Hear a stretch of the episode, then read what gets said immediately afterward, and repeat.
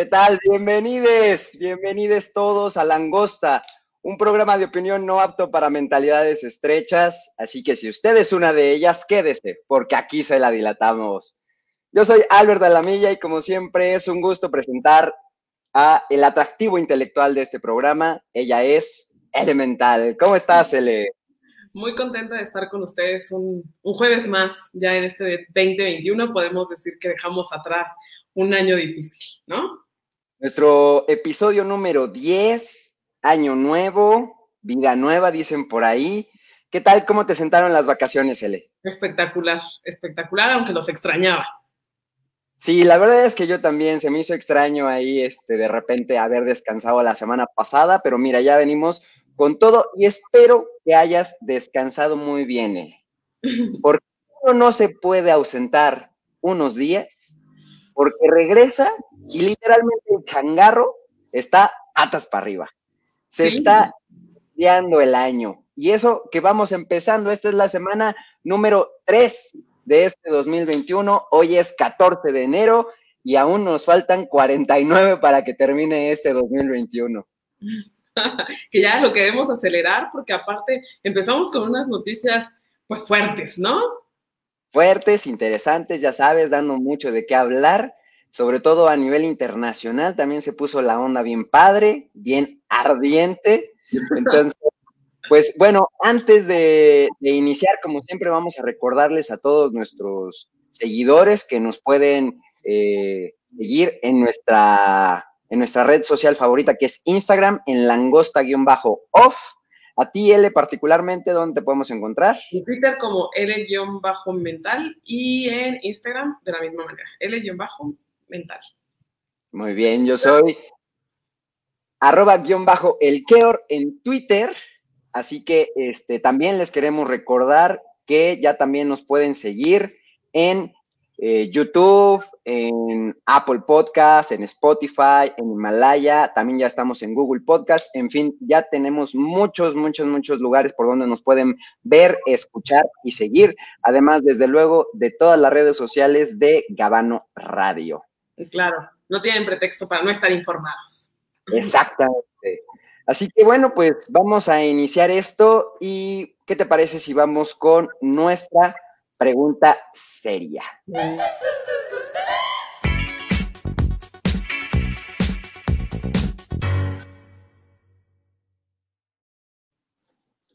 Esta semana les dejamos una pregunta en nuestras redes sociales y es si estás a favor o en contra de las mañaneras de Andrés Manuel López Obrador en el periodo electoral. Ya más adelante les vamos a hablar específicamente de esta nota y oye, la verdad es que me ha sorprendido la reacción de nuestros seguidores porque es una de las encuestas que más respuesta ha tenido, ¿eh?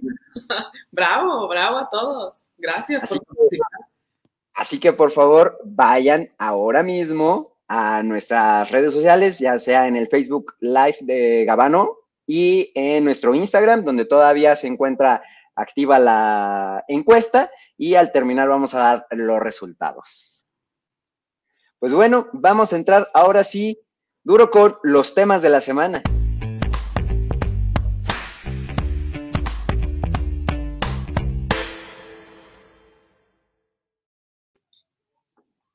Ya, ya lo estábamos platicando ahorita al inicio, y es que el 2020 cerró con todo, ¿eh? O sea, de veras que no reparó en gastos y echó la casa por la ventana.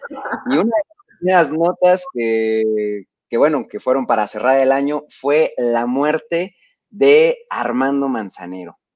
Que a lo mejor de nuestros videntes no, no, lo, no lo ubican a lo mejor, ¿no? Porque, pues digo, es un, un compositor que tiene muchísimos años, pero su trayectoria es impresionante. No, definitivamente tiene más de 600 temas el señor que, que, que compuso es un destacado compositor mexicano que además formó parte de un movimiento importante por los derechos de los, de los autores, de los compositores, incluso fue hasta el día de su muerte presidente de, la, de esta asociación de autores y compositores de México, en donde además pues se le rindieron muchos homenajes por su trayectoria, desde luego, porque eh, pues como tú dices, eh, efectivamente quizás la gente joven o más joven que nosotros no lo pueda ubicar del todo, pero es un, eh, uno de los autores más prolíficos mexicanos que dio a conocer la música mexicana en todo el mundo. en fin, tuvo cantantes o cantantes este, internacionales y entonaron sus, sus composiciones, Olga Tañón, Alejandro Sanz, Ricardo Montaner, Lucero, Miguel Bosé, en fin, muchísima gente alrededor del mundo que lamentó mucho su muerte y que esto aconteció el 28 de diciembre del año pasado eh, a causa del COVID-19. Incluso creo que por ahí llegamos a comentar que había estado enfermo o bueno, se dio a conocer que, el señor había estado enfermo, incluso también se desató una polémica porque no había o se le había visto en algunos eventos públicos sin cubrebocas, sin tomar las medidas eh, de sanidad recomendadas, de sana distancia, etcétera. Y entonces, pues bueno, a causa de complicaciones de la enfermedad fue que falleció. Así es, pues un, un, deceso trágico, ¿no? Porque pues todavía tenía mucho que aportar, pero bueno, ni modo.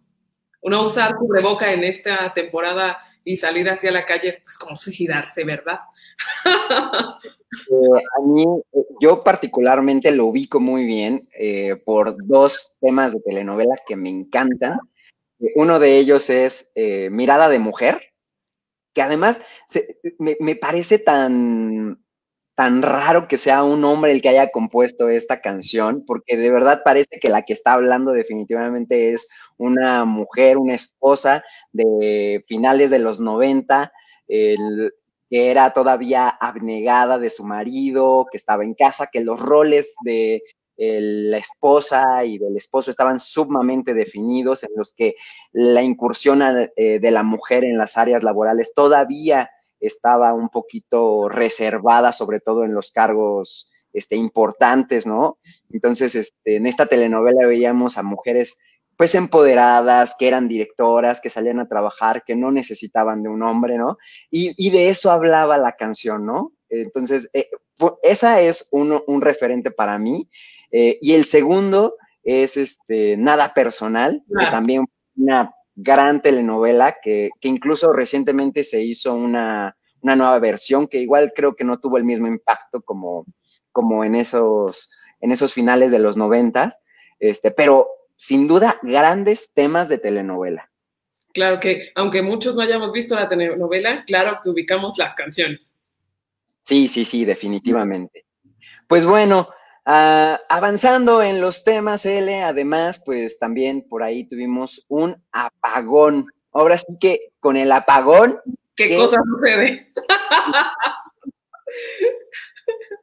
Bueno, este, todo esto sucedió eh, igual en este mismo día, el 28 de diciembre del 2020, y la Comisión Federal de Electricidad y el Centro Nacional del Control de Energía, eh, pues tuvieron que anunciar ahí que, cuáles eran los motivos, este, también se, se, desató mucha controversia, porque pues entre que sí, que no, la información eh, oficial que se virtió en ese momento es que había habido un incendio en el municipio de Padilla, en el estado de Tamaulipas, que habían sido aproximadamente 30 hectáreas de pastizales las que se habían este, incendiado.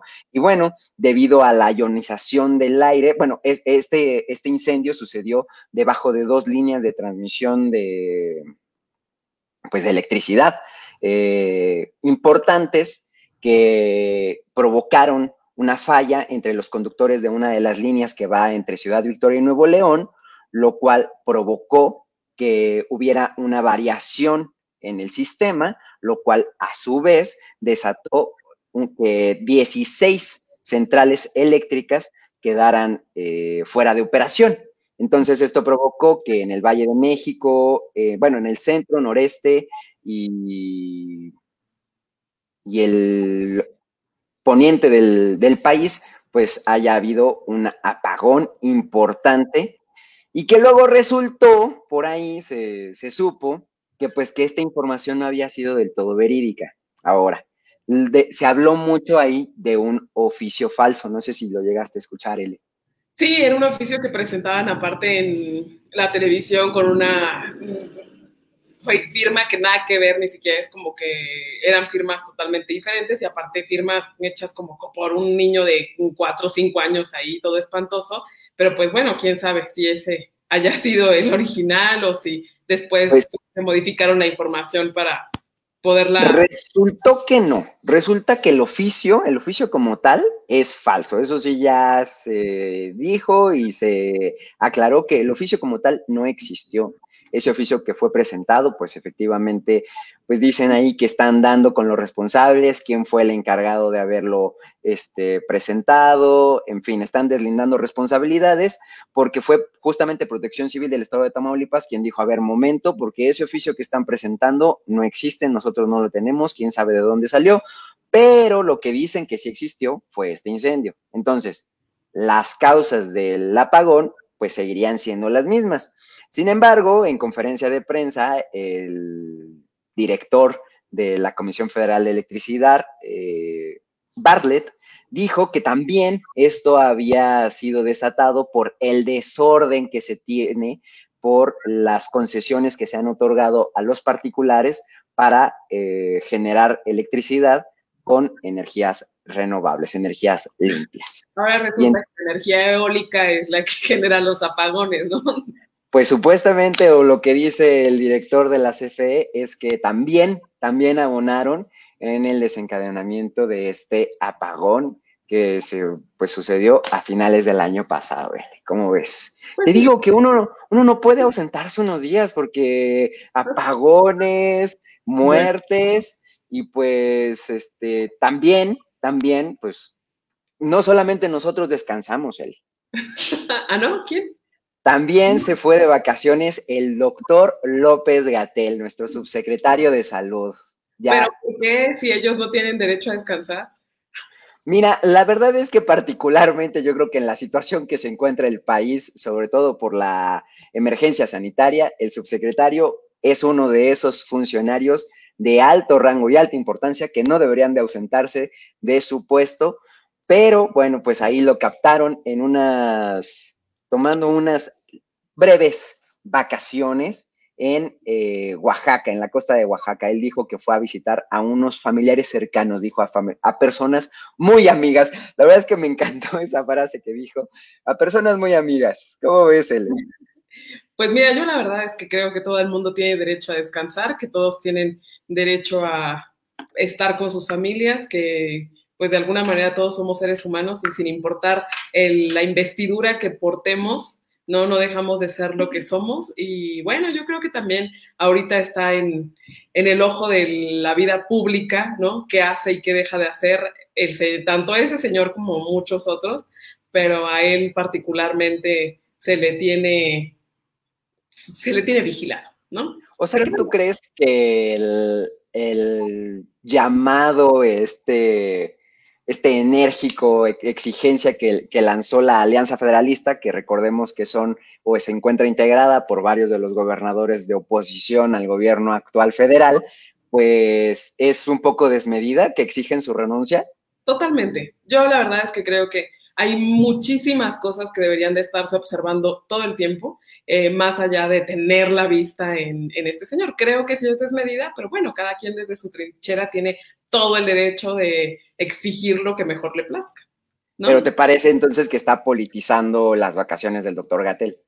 Pues, si no politizando, sí haciendo una, un uso excesivo del... Sacando raja política. Claro, sacando de alguna, de alguna manera una beta política de la vida privada de una persona. Pero a ver, eh, eh, el subsecretario está encargado en este momento de la atención a la pandemia mundial en México, ¿no? Ok.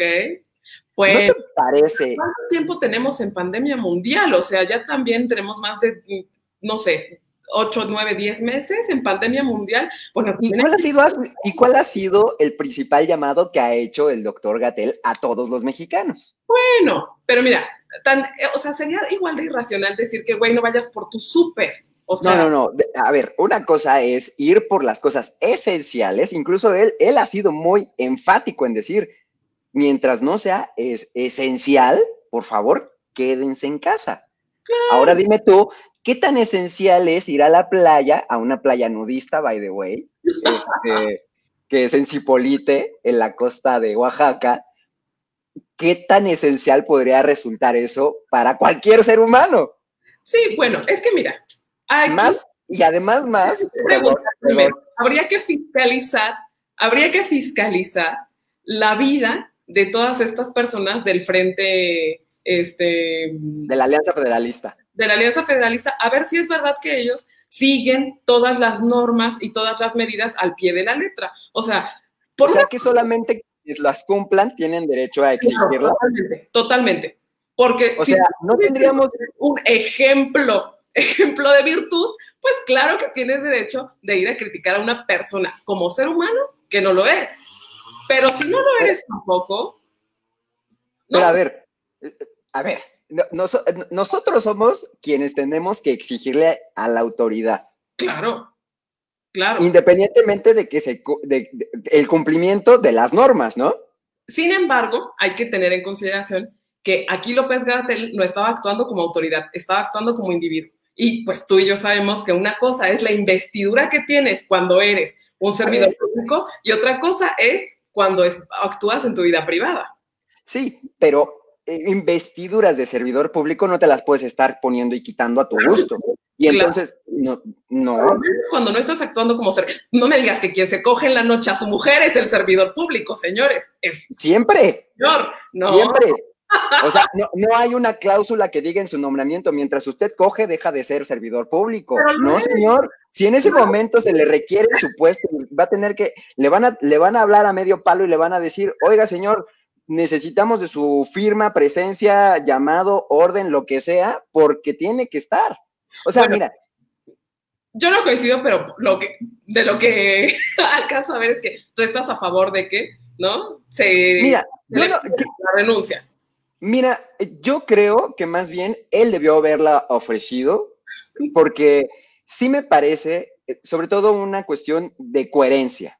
A ver, si yo les estoy exigiendo como autoridad y estoy recomendando como autoridad que soy en materia de salud, que se queden en su casa, que eh, salgan únicamente para lo esencial, ¿con qué cara ahora vengo y les digo, tomen eh, las debidas medidas este, de de sanidad, que por favor cumplan con el medio, eh, con el metro y medio de distancia, con el, lavado de manos, etc. ¿Con qué cara ahora puedo venir yo a decir eso? Cuando pues ya me fui de vacaciones, ya me vieron sin tapabocas, incluso le, le vieron sin tapabocas para realizar una llamada telefónica. Perdón, yo he realizado miles de llamadas telefónicas con el tapabocas y se escucha exactamente igual, igual.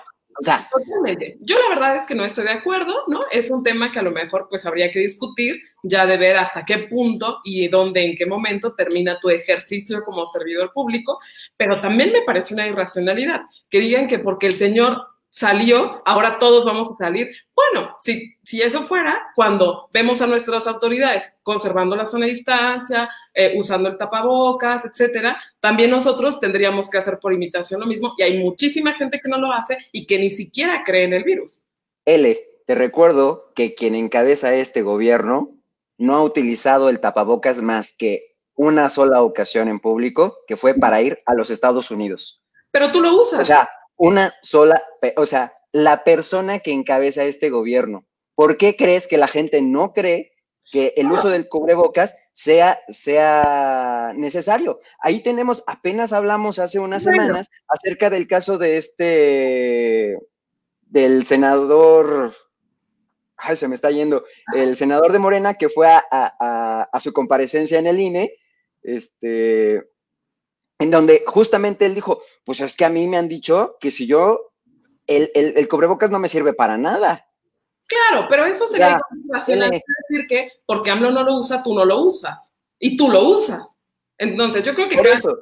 Pero entonces, si, eh, si las autoridades que son las encargadas de vigilar que esto se cumpla, deberían de ser las primeras en utilizarlo, como además lo había venido haciendo el doctor Gatel en sus conferencias, etcétera, etcétera. O sea, tenemos millones de ejemplos que, que, lo había venido haciendo y de repente, como tú dices, ahora cuando se va de vacaciones, ya él cree que salió del ojo público, que ya nadie lo ve y entonces ahora sí puedo ya no hacerlo, pues entonces estoy siendo del todo incoherente. Y, sobre todo a mí me parece demasiado relevante en el sentido de que él es un servidor público y, y encabeza la campaña eh, de sanidad en contra de la, propagación del, del, COVID. Entonces, a mí se me parece una falta muy grave.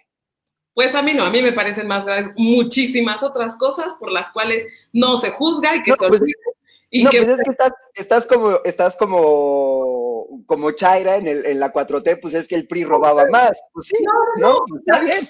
Hay muchísimas cosas mucho más graves, mucho más graves. Por eso, y, y, en sexenios pasaban, en, en, sexenios pasados pasaban cosas peores. Entonces, digamos que hicimos un, también en Por eso, pero entonces no podemos criticar al actual, pues porque entonces habría que ver, entonces no, no podemos criticar al actual porque dices, pero si antes pasaban cosas peores, ¿cómo nos vamos a atrever a criticar al de ahora?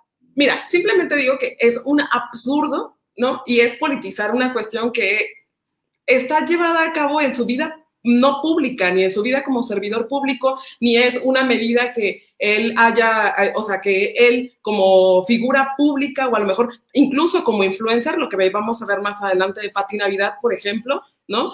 Que él promueva que la gente no lo haga. Simplemente él estaba en una ciudad donde dicho sea de paso, no están en semáforo rojo a lo mejor, ¿no? Y que permiten que tú vayas a un restaurante a consumir bebidas y alimentos por estar en semáforo naranja y que eso ayuda a la economía. Y pues claro que es un absurdo que estés esperando en tu mesa una bebida, un alimento, que estés con ganas de consumir algo y que tengas que estar portando el cubrebocas y que justo en ese momento un paparazzi te tome y que pues diga, claro, es que él no lo hace en su vida privada, cuando hay muchísimas otras eh, circunstancias en las que él ha promovido que se use el cubreboca. Entonces, yo creo que están exagerando, pero bueno, esta ya es una cuestión de que cada quien tiene una opinión y ya nos dirán quienes nos están viendo en este momento qué opinan también. Por favor, déjenos en sus comentarios, yo quiero escucharlos, yo quiero, yo quiero leerlos, de verdad. Sí, sí, sí me importa. Este, es más, por aquí dice, eh, dice, vamos a poner este mensaje que dice Gabriela Soto Rangel. Hoy no podemos responsabilizar a nadie por nuestra salud, independientemente de lo que haga quien sea, yo me cuido y punto. Ya están cerrados hospitales y la gente no entiende. Pues bueno. Creo que es una cuestión de que no imitamos, cada quien tiene en su poder las redes sociales, la información, y no porque veas que tu gobernante no lo hace, tú no lo vas a hacer, y al final de cuentas hay que recordar que el gobierno es un reflejo del pueblo y no el pueblo un reflejo del gobierno. Pero bueno. qué, fuerte, qué fuerte.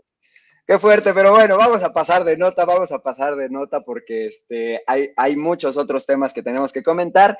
Y, es que el Día de Reyes nos despertamos con un meeting que hizo arder literalmente al Capitolio.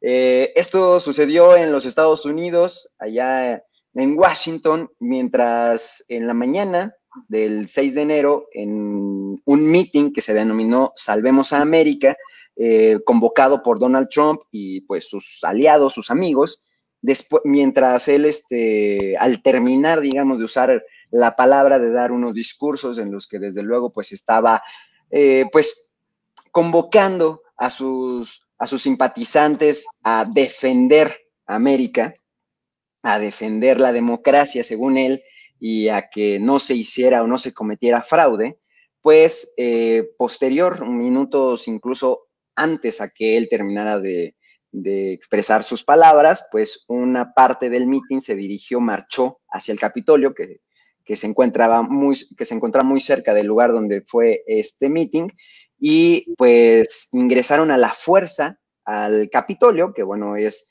digamos, la sede del Congreso de la Unión allá en Estados Unidos, en donde pues justamente uno de los temas, más bien el tema que se estaba analizando era justamente la ratificación de la elección del presidente electo Biden, ¿no? Entonces, y en este, en, en este zafarrancho que se dio, pues una manifestante a la entrada de, pues al, al, intentar ingresar por la fuerza al Capitolio, resultó herida de bala, que después, pues, le provocaran la muerte. Tres personas más también resultaron derivado de emergencias médicas, eh, pues, perdieron la vida.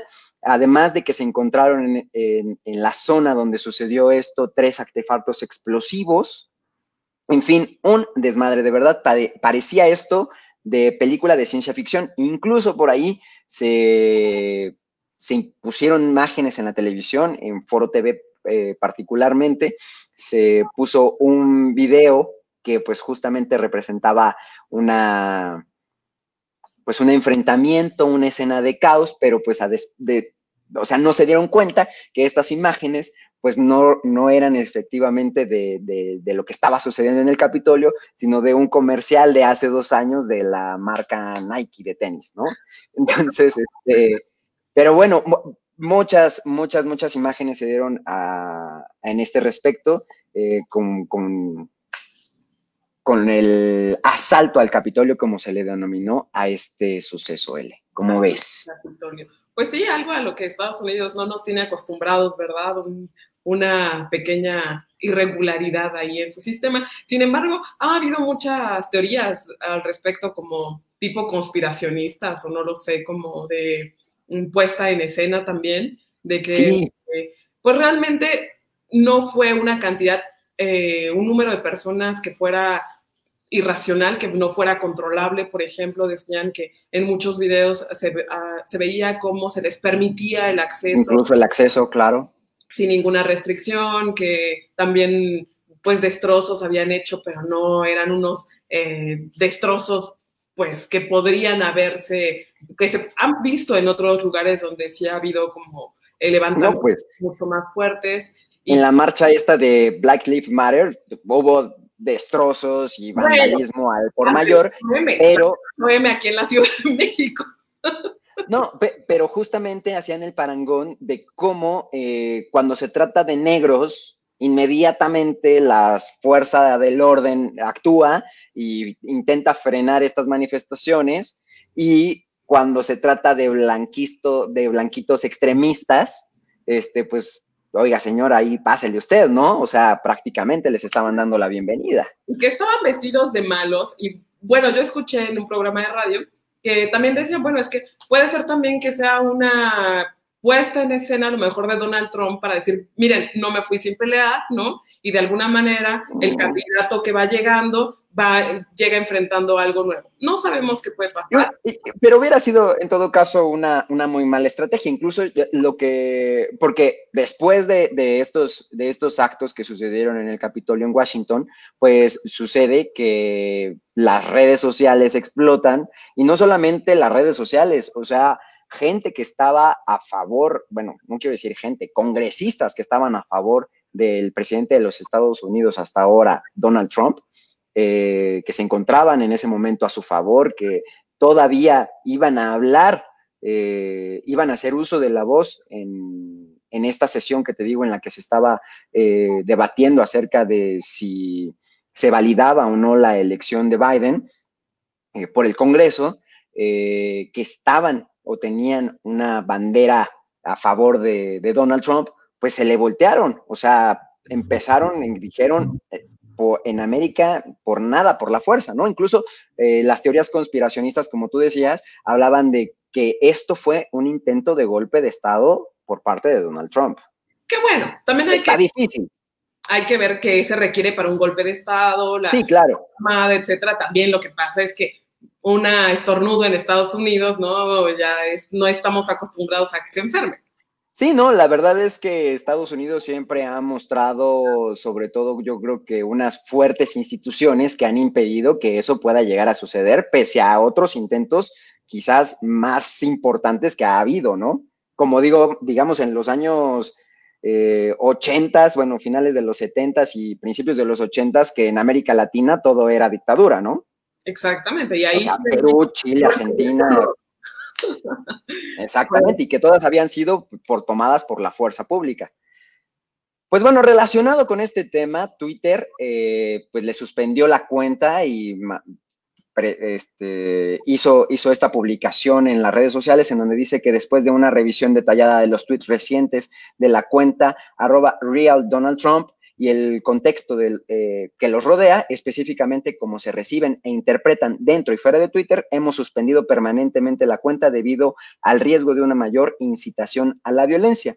No solamente Twitter fue la única red social que, que lo que lo bloqueó, también le bloquearon Facebook, Instagram, en fin, muchísimas redes sociales, incluso hasta una tienda donde se vendían este, productos o, sí, relacionados con su campaña, ya sabes, estas gorras rojas que decía Make, America, Great Again, eh, pues incluso también sacaron sus productos, en fin, este, el señor ya, ahora sí, pues se ve que viva el rey, muera el rey, ¿no? Entonces como ya no tiene el poder suficiente como para actuar en contra de todas estas redes sociales, que yo creo que muchísimo tiempo antes intentaron bloquearlo, pero pues por el temor que tenían a, que él pudiera eh, ejercer alguna acción en represalia, pues bueno, no lo habían hecho y ahora que estamos apenas a unos días de que se dé la transición de poderes, pues bueno, este, ahora sí el señor debe de estar ahorita, bueno, con síndrome de, abstinencia por sus redes sociales, que es una de las cosas que más le gustan. ¿eh?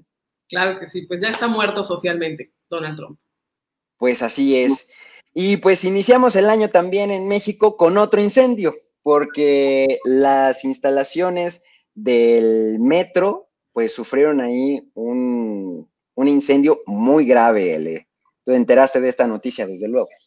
Claro que sí, me enteré, la verdad es que no por las, no por las redes sociales desafortunadamente, sino porque me dirigía ese día hacia el metro y nos dijeron, en cualquier momento este, se va a reanudar el servicio y pues cual no se reanudó y no se va a reanudar dentro de mucho tiempo. Pues así es. Y es que las imágenes, la verdad es que yo no sé si si las pudiste ver, las imágenes por ahí que se filtraron en las redes sociales y que estuvieron circulando, pero son bastante angustiantes. El video dura poquito más de un minuto, entonces eh, a todas las personas que nos están viendo ahora, quiero recomendarles discreción para las imágenes que a continuación verán. Es, este, un video en el que, fue tomado por uno de los empleados que se encontraba en, en el centro de a ver, déjame te digo, en el puesto central de control número uno del metro de la Ciudad de México, eh, mientras eh, sucedían estos hechos. Así que, por favor, para todos aquellos que tengan alguna sensibilidad a, este tipo de imágenes, pues les recomendamos discreción.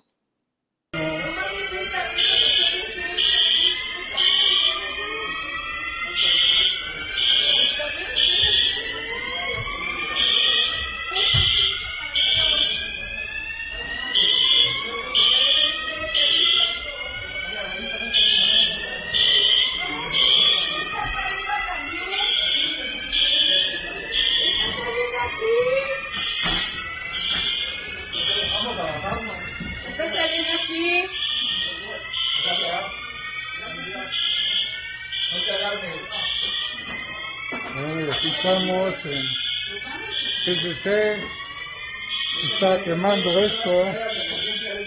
Acá todo de emergencia. Acá atrás, la emergencia para resolver.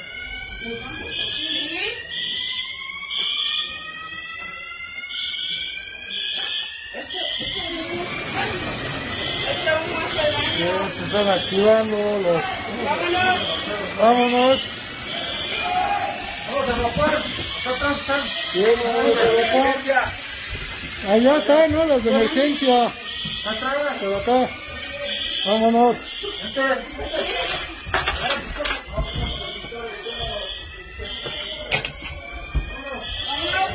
Vámonos. Bueno, y aquí estamos evacuando. Ahí vemos cómo está todo.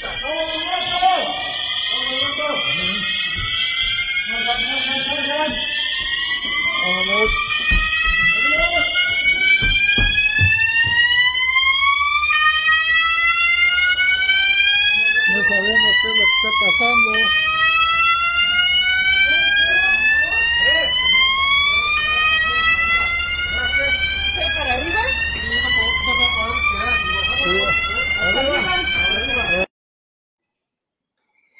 Pues la verdad es que sí son imágenes angustiantes, eh, las personas que se encontraban en, este, en el centro de control, en, la central de control número uno del metro de la Ciudad de México, tampoco sabían qué era lo que sucedía, simple y sencillamente empezaron a sonar las alarmas, empiezan a detectar que hay humo en su oficina, en, este centro de control.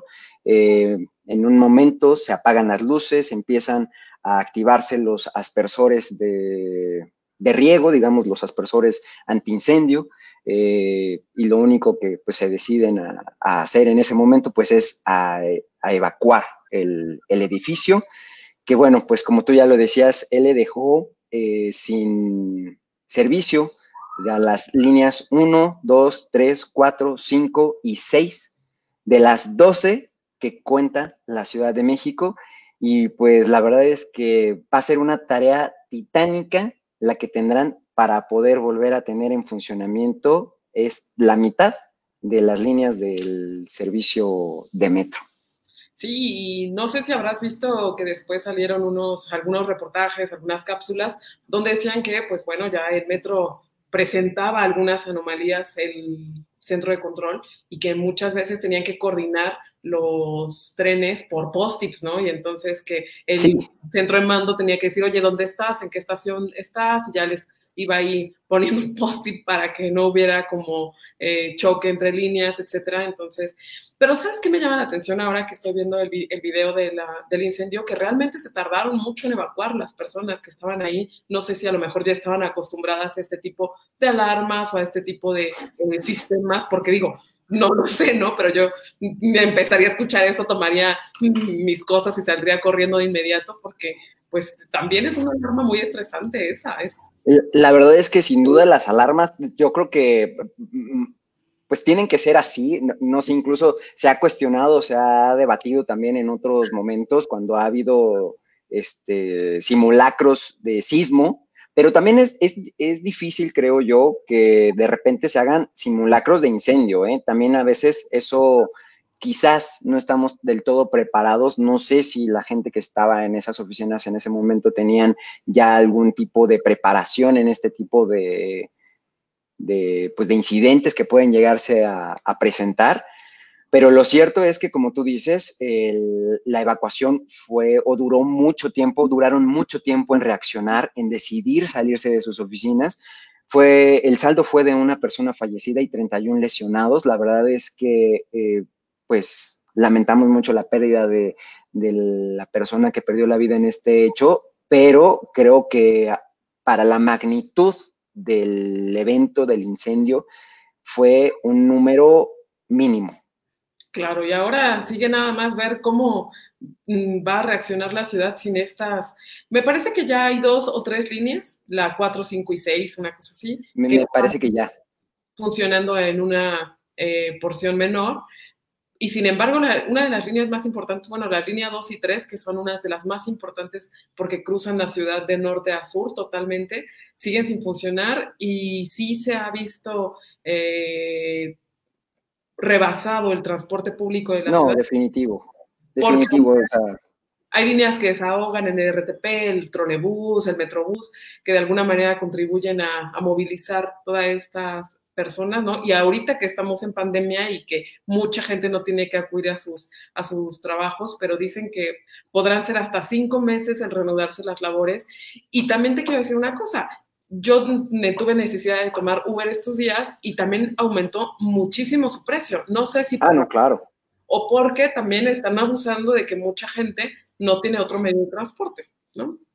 La verdad es que eh, tú conoces que hay una tarifa dinámica que le llaman, que justamente pues puede incrementar el costo del viaje justamente dependiendo de la demanda de usuarios, ¿no?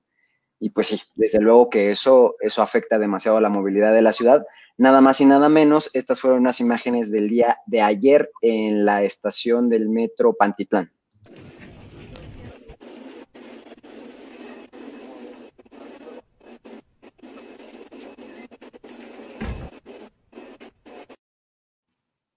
Lo bueno o lo rescatable es que la mayoría de las personas llevan su cubrebocas, lo malo es que están a menos de un centímetro de separación. Entonces, no sé qué tanto...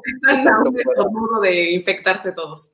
Exactamente, pero bueno, pues este, las consecuencias de, efectivamente de que no se cuenta con una modernización del sistema de transporte desde hace muchos años, eso sí lo sabemos y se ha debatido por muchísimo tiempo, la gente que somos de, la Ciudad de México lo conocemos, los que fuimos o somos usuarios del servicio de transporte público metro, sabemos que eh, es uno de los más esenciales, yo creo que de la ciudad, de los más eh, nobles, creo yo, porque por el costo de un boleto puedes ir de norte a sur, de este a oeste de la ciudad, recorrer la ciudad entera.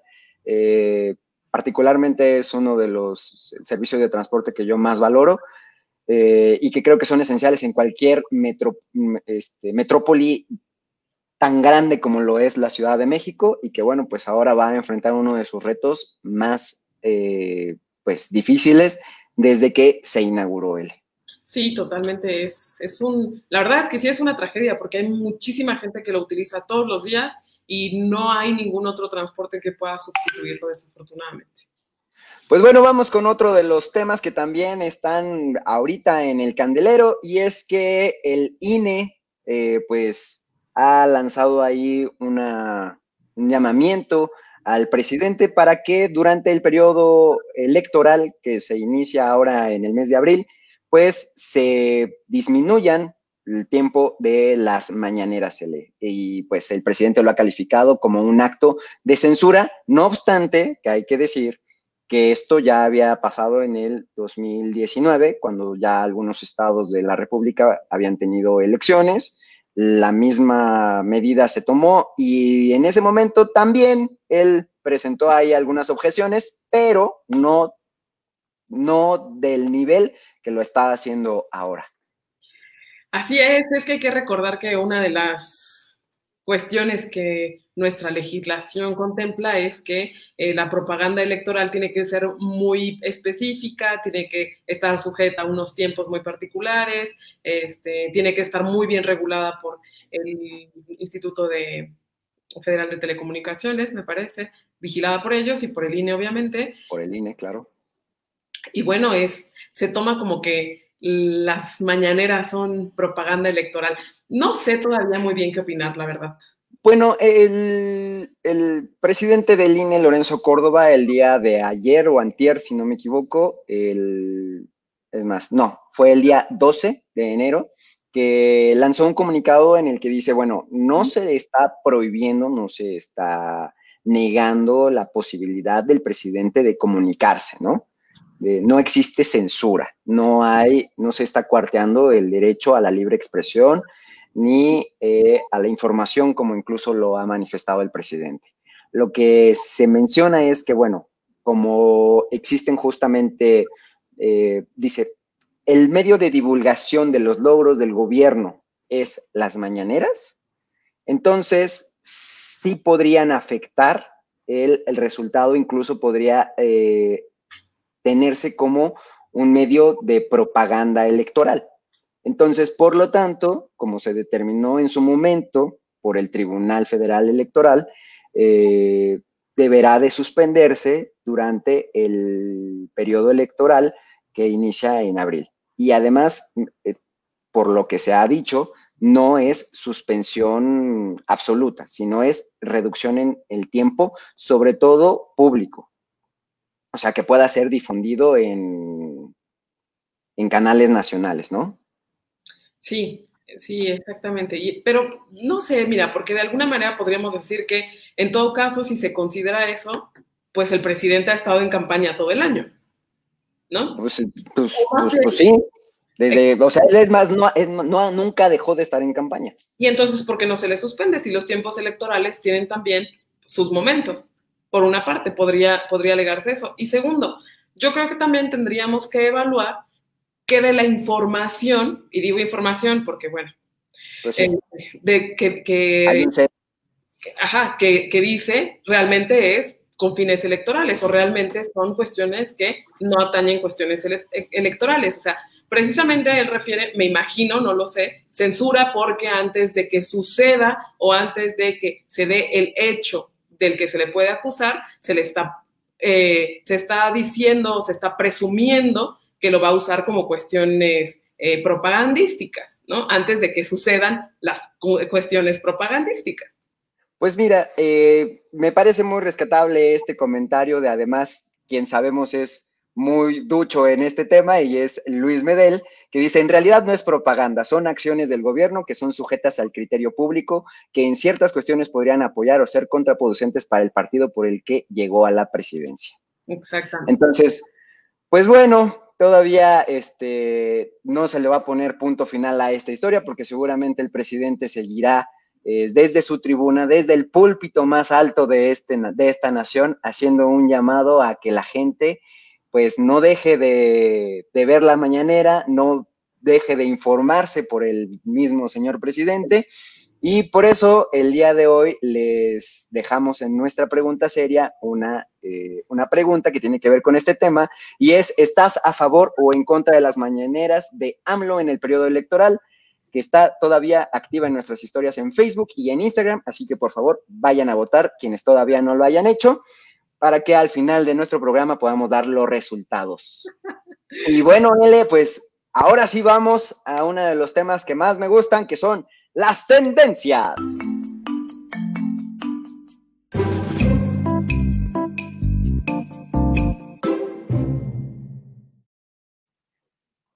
Déjame cambio aquí el banner, porque ahora sí ya estamos en las tendencias y es que hubo mucho jasca. Mucho Jasca esta semana y el primero de ellos fue Jasca, Tamaulipas. Y esto fue por el primer caso de la nueva cepa de COVID en nuestro país. Todavía no nos vacunan de una y ya tenemos otra a la vista. Pues sí, es que ¿Qué será esto? Eh, ¿Será que nos vamos a volver a encerrar, Eli? ¿No pues nos va a servir de nada si vamos a estar vacunados? No nos va a servir. Bueno, dicen que hay algún, alguna vacuna, creo que me parece la de Pfizer, ya está eh, probada con varias cepas o una cosa así, hay ahí otra cepa extraña nueva que también salió, pero pues es que esto es lo que va a pasar, van a empezar a salir nuevas cepas, vamos a tener que tener siempre ya sana distancia, cubrebocas, aunque estemos de vacaciones. Bueno, pues otro jasca, fue Pati Navidad. Y Pati Navidad también fue jasca porque eh, le banearon ya, también la bloquearon de Twitch, le suspendieron su cuenta pues por andar divulgando información falsa. Ya dijeron, esta señora, ahora sí ya le pasaron una silla y le dijeron, ¿sabe qué? Siéntese. Qué bueno, porque mira, yo no sé si mis tías la siguen, ¿no? Obviamente ya no es un, un tag que siga a la juventud, pero no sé si mis tías la siguen y pero también, qué, declaraciones, oye, por favor, ¿no? Había una bien fantástica que decía que el COVID se, curaba con tecitos. Así, literal. Muy, muy bella. muy bien, otro Jasca. ¿Cómo? Como ella es médico, inmunóloga, microbióloga. Ah, claro. Pues claro, hay que creer. ¿Qué más? Muy bien. Otro Jasca fue Elon Musk. Elon Musk porque se convirtió en la persona más rica del mundo y no estamos hablando de deliciosa, sino de más millonaria. Él, Tú ubicas a Elon Musk, él fue el creador de PayPal. Ah, pues claro. Creador de PayPal, eh, creador, o bueno, este, sí, él es ingeniero, este, eh, tiene, él encabeza esta compañía de Tesla, la de los carros, así ya sabes, los más pro, etcétera, del mundo, exactamente. Bueno, pues ya según esto, ya su fortuna rebasa a la de todos los demás y se convirtió en la persona más rica del mundo. También fue Jasca Juan Gabriel porque se recordó su natalicio. La verdad es que esos, esos son los Jascas que más gustan. Pues sí, qué bueno que se le recuerde, porque si se le recuerda, nunca muere. Exactamente. Otro Jasca también fue el Bester Gordillo. El Bester Gordillo porque le ganó un juicio al SAT, lo que nadie en su recochina vida había pensado que alguien le puede ganar al SAT, pues ella sí lo pudo con la ayuda de Satán por un juicio que vale 9 millones de pesos. Mira, yo te voy a decir una cosa y qué bueno que nos estamos deteniendo en este hashtag. A ver. porque yo no pude ver la resolución, pero sí vi el resumen que se hizo de la resolución. Y es que la materia administrativa tiene sus bemoles. Y no es que le haya ganado al SAT, simplemente se dejaron a salvo las facultades del SAT para que se le inicie nuevamente em, este procedimiento que se le hizo. No, es porque hubo una irregularidad en el proceso y se le dice al SAT en la resolución, tienes que dejar insubsistente todo lo que hiciste y hacerlo de nuevo si lo consideras necesario. Entonces, ah, en la nuevamente poder iniciar el procedimiento sin que caduque o sin que prescriba o lo que sea. No es que le haya ganado al SAT para siempre, que diga... Bueno, vamos a ver. Hay que ver.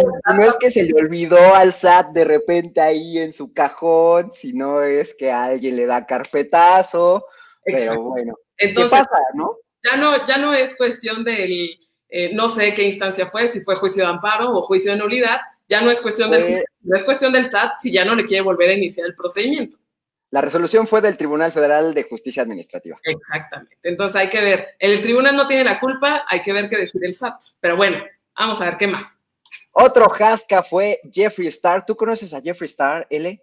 Nada. Es un influencer maquillista eh, que tiene un emporio de billones de dólares por eh, vender maquillaje, básicamente, es lo que entiendo. Yo tampoco lo conocía, la verdad, eh, me enteré por el chisme, que está muy bueno, porque pues resulta que Kanye West, que es esta estrella rapera, tú sabes, que es esposo de Kim Kardashian, pues se dice que Kanye West le fue infiel a Kim Kardashian con este Jeffree Star. Jeffree Star, pues es, ya sabes, de la comunidad LGBT, y entonces, este, pues bueno, ya, ahí, ahí es, ese es el chisme. Ah, pues y lo que es un hecho, mande. Ah, pues qué bueno. Ah, pues sí, qué bueno. No, pues mira, el, hecho es que sí se van a divorciar. Todavía no se sabe si es por esta razón, pero bueno, el divorcio es, es que sí va. Y también se hizo jasca Cuitláhuac García, quien es el gobernador de Veracruz, por sus declaraciones acerca de la nueva cepa del COVID, que dijo que pues a él no le preocupaba esta nueva cepa, pues porque en Veracruz no hay aeropuerto internacional. Pues bueno, esas fueron las tendencias. Y ahora sí, vamos a nuestra siguiente sección que es lo viral de la semana.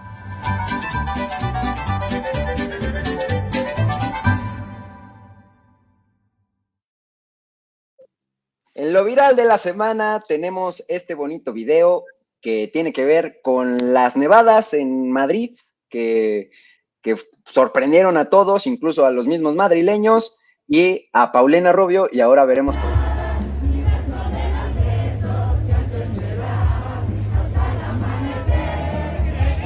Y es que lo que estamos viendo es un video de decenas de madrileños bailando debajo de una ligera nevada ahí en una plaza en Madrid cantando, entonando este viejo éxito de Paulina Rubio, La Chica Dorada. Y pues para mí hay dos cosas. Uno, a los madrileños les vale el COVID única y exclusivamente porque nevó. Y dos, que tienen un pésimo gusto musical. y aparte no sé qué relación hay entre esa canción y la nevada. Pues se les antojó ponerla en un altavoz y pues dijeron, mira, como estamos tan contentos porque nevó, vamos a bailarla, vamos a cantarla. No quiero ver qué vaya a pasar en Ciudad de México si algún día neva, que iremos a bailar. Híjole, sí me da miedo, ¿eh? Sí me da miedo. Pero bueno, vamos ahora a...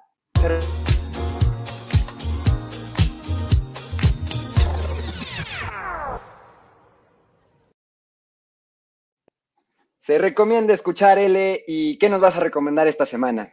Pues mira, yo ya vi que vas a recomendar Soul y me encanta. Me encanta que ah, vas pues, a recomendar Soul. Recomiéndala tú. ¿Ya la viste? ya la vi. Tuve ah, pues háblanos. Háblanos de Soul.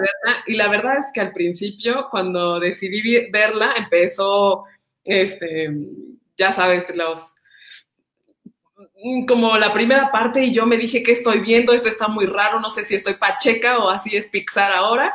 Y ya después, conforme fue avanzando, me, me fue me fue gustando bastante. Es una animación como las que nos tiene acostumbrado Pixar, siempre como muy novedosa, muy fuera del... sí, o sea, revolucionaria para mí, o sea, la manera en la que representan a los Jerrys, que son uno de los personajes que, pues, digamos, sin tratar de hacer, más bien sin hacer spoilers, este, el personaje de los Jerrys, la verdad es que es, este, muy bonito, es que no sé cómo explicarlo, porque son estos guías espirituales, por así decirlo, que les dicen a las almas que, bueno, a ver, Soul de qué va? Soul, eh, como su nombre lo dice, va del, alma, el alma y tiene, está asociado con la música jazz. El jazz, porque el jazz, el rhythm and blues y el soul, pues tienen la misma base, ¿no? Que básicamente es el ritmo, la música como se siente.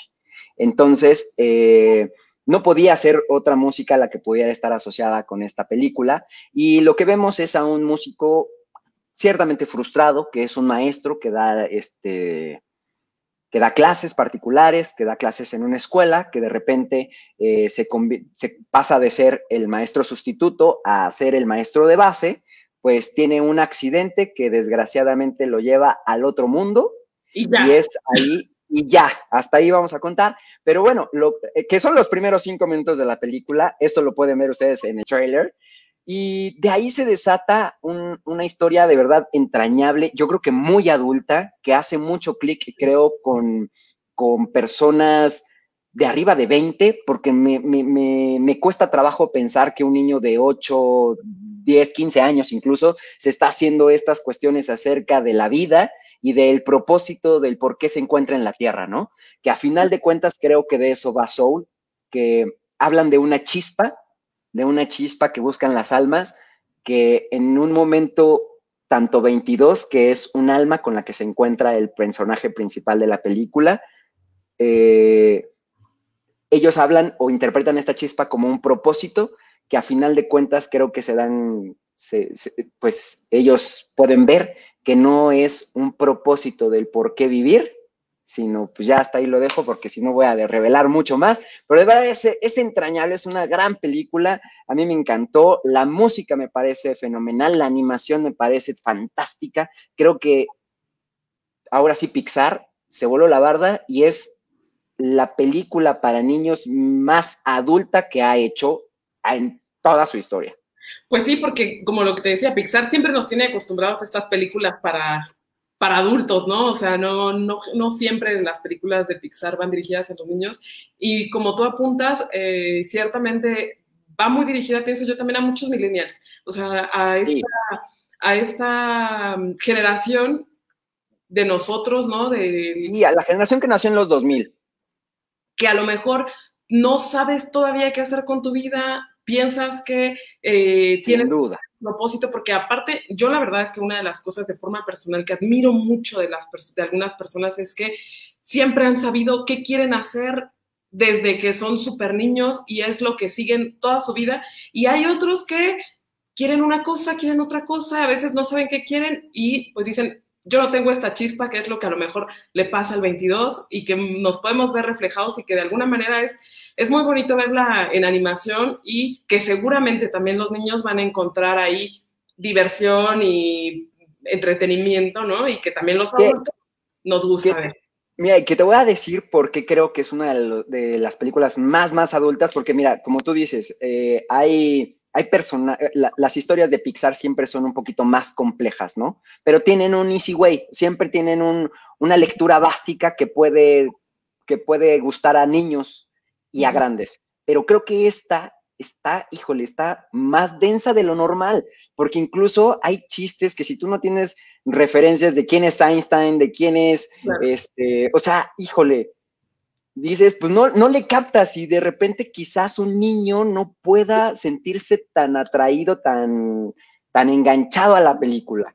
Este, o sea, no sé, a mí me parece de verdad una, una psicodelia esta, esta película, muy, muy, muy recomendable, de lo mejor que vi durante mis vacaciones.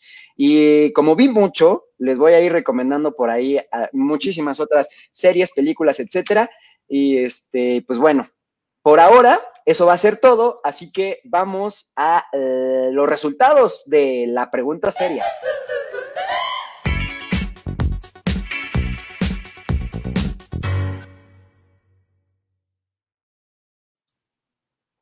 A ver, Ele, pues estoy entrando ya a nuestras redes sociales que les, recordamos, eh, deben de seguirnos en arroba langosta-off en, en Instagram y en Facebook en Gabano Radio.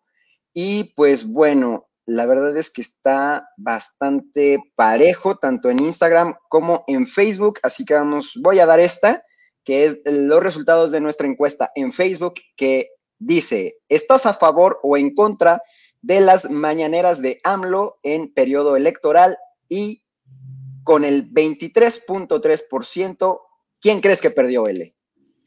Mm, no sé, no sé, ahora sí, estoy intrigada. El a favor. El 72.7 de las personas creen que, bueno, que están en contra de las mañaneras, entonces ellos van con el INE y Lorenzo Córdoba. Muy bien, qué, bien que, votaron, aunque habría que ver de esas 72 personas, ¿cuántas las ven? Exacto. si de todo ni les interesaba. Ni las veo, güey. pues muy bien, pues eso ha sido todos los temas que teníamos que abordar ahora. Por favor, les tenemos que recordar que tienen que seguirnos, que tienen que darnos like, que tienen que compartirnos, que tienen que comentarnos, desde luego descargarnos en todas las plataformas de podcast, vernos en YouTube, volvernos a ver en Facebook, en fin, todo lo que se hace en las redes sociales para que podamos llegar a más gente y más gente nos escuche, porque así es como nosotros eh, podemos, eh, pues eso, ser vistos por toda la gente si es que les gusta y si no, pues miren también, también háganos el favor. Y ¿O no, L? Coméntenos, sí, coméntenos porque queremos saber qué piensan ustedes allá desde sus casas y pues seguramente tendrán una opinión mucho más interesante y valiosa probablemente que la nuestra. Pues por lo pronto vamos a mandarle saludos a Adri Figueroa, a Susana Rugeiro, a Lía Berenice, a Luis Medel, yo le mando también un muy grande saludo a mi querido amigo Álvaro Daniel Gutiérrez Álvarez, que donde, donde quiera que me estés escuchando y viendo o lo que sea que estés haciendo, te mando un beso, te quiero mucho. Y este, recordarles que nos pueden encontrar en las redes sociales L. A mí me pueden encontrar en Instagram y en Twitter como arroba L-mental, Alberto. A mí como eh, guion bajo el Keor en Twitter y desde luego ya les decíamos en Instagram en langosta-paz. Así que bueno, pues esto fue todo. Muchas gracias, Ele. Muchas gracias y gracias a ustedes por estar aquí. Esto fue Langosta, un programa de opinión no apto para mentalidades estrechas. Chao.